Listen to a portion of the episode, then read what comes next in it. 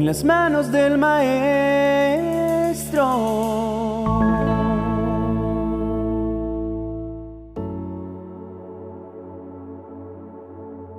¿Quién de nosotros podría levantar la mano para señalarse como una persona enteramente libre de la presión social?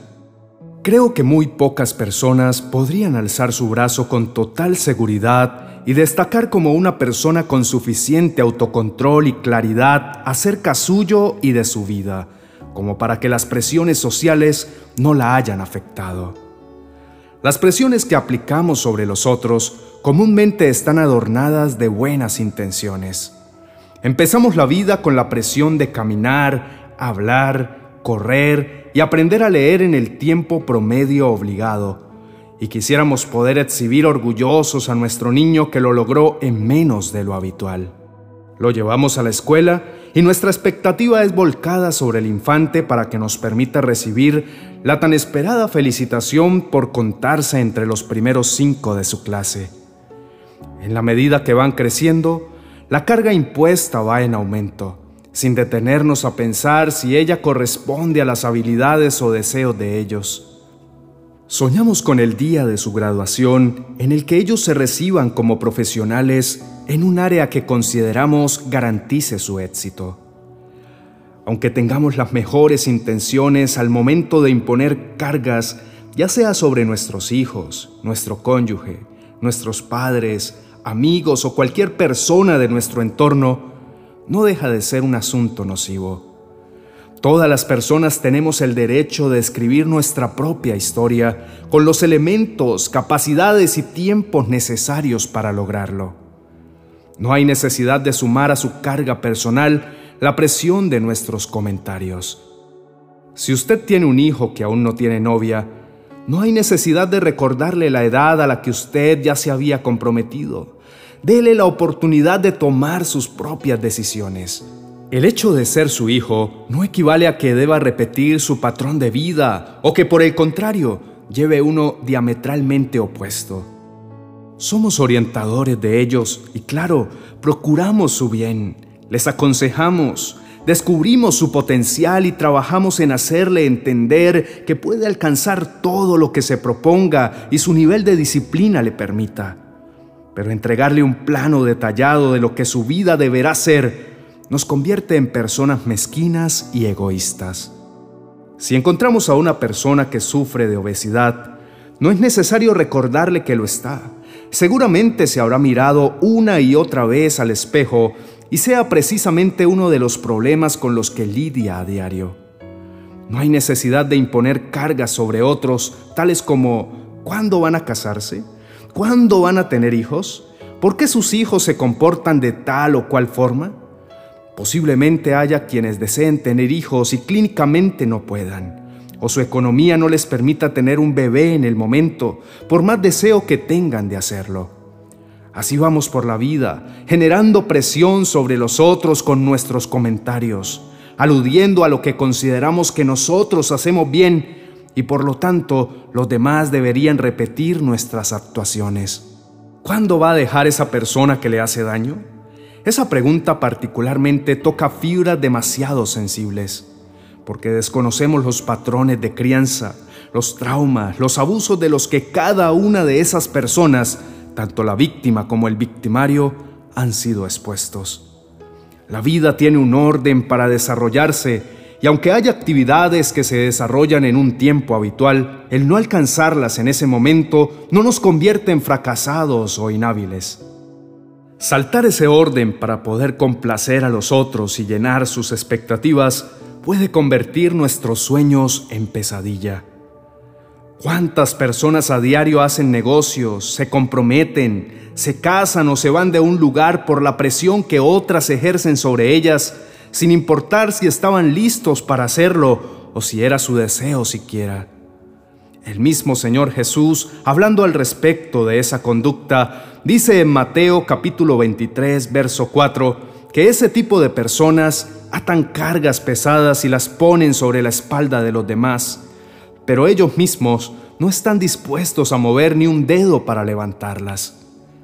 ¿Conoce gente que lleva vidas desastrosas intentando presionar a otras a vivir ejemplarmente?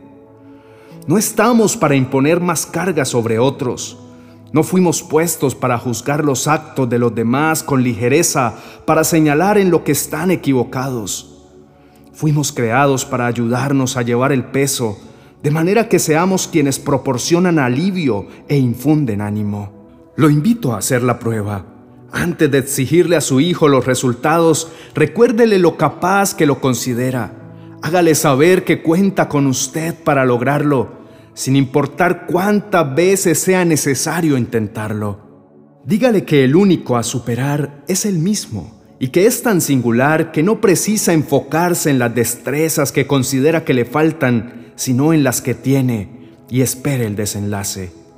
Eso es exactamente lo que Dios hace con nosotros.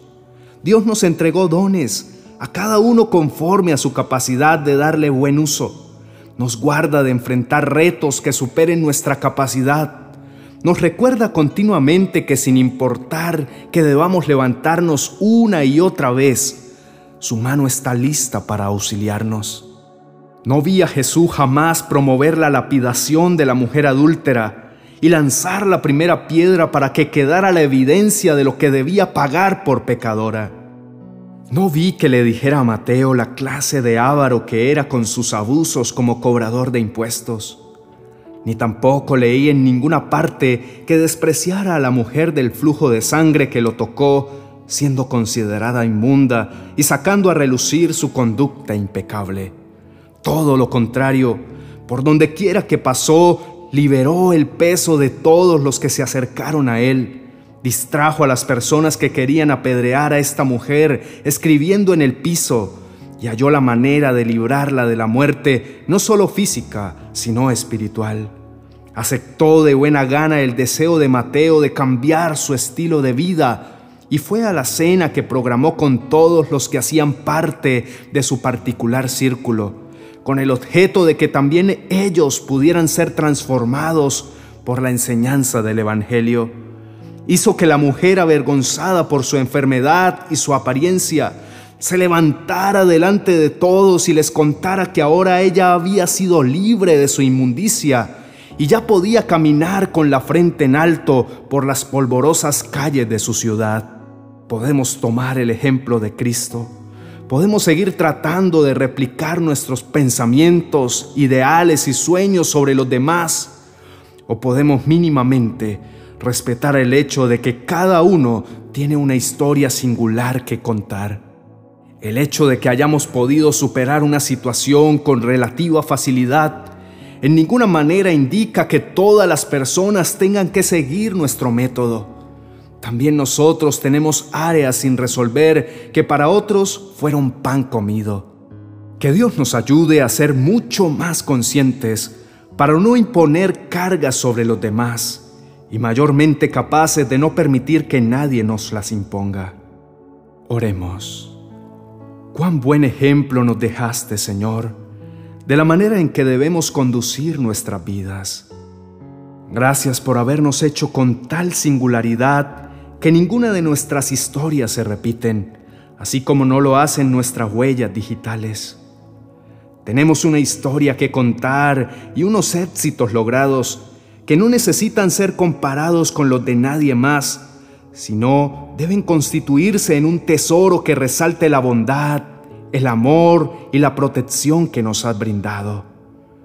Ninguno de tus milagros es idéntico al otro igual que no lo es un ser humano al otro, por más parecido que tenga. La diversidad de tu gracia está dispuesta a nuestro favor, de manera que pacientemente trabajas en las áreas que cada uno de nosotros precisa para lograr superarlas exitosamente. La provisión de cada uno de nosotros es única e irrepetible. Las herramientas que cada uno precisa también y el tiempo justo para lograrlo igualmente. Joás fue rey a los ocho años y Moisés gobernó tu pueblo a los ochenta. ¿Qué mejor muestra de que tus planes no guardan un patrón exacto a seguir? Danos el entendimiento necesario para conocer tus tiempos para nuestras vidas y aún cuando no lo logremos a la primera, Sabemos que estarás a nuestro lado para realizar tantos intentos sean necesarios. Te adoramos, papá. Gracias por llevar nuestra carga y darnos el descanso que precisan nuestras almas y la fuerza para continuar. En Cristo, nuestro gran amor. Amén y amén.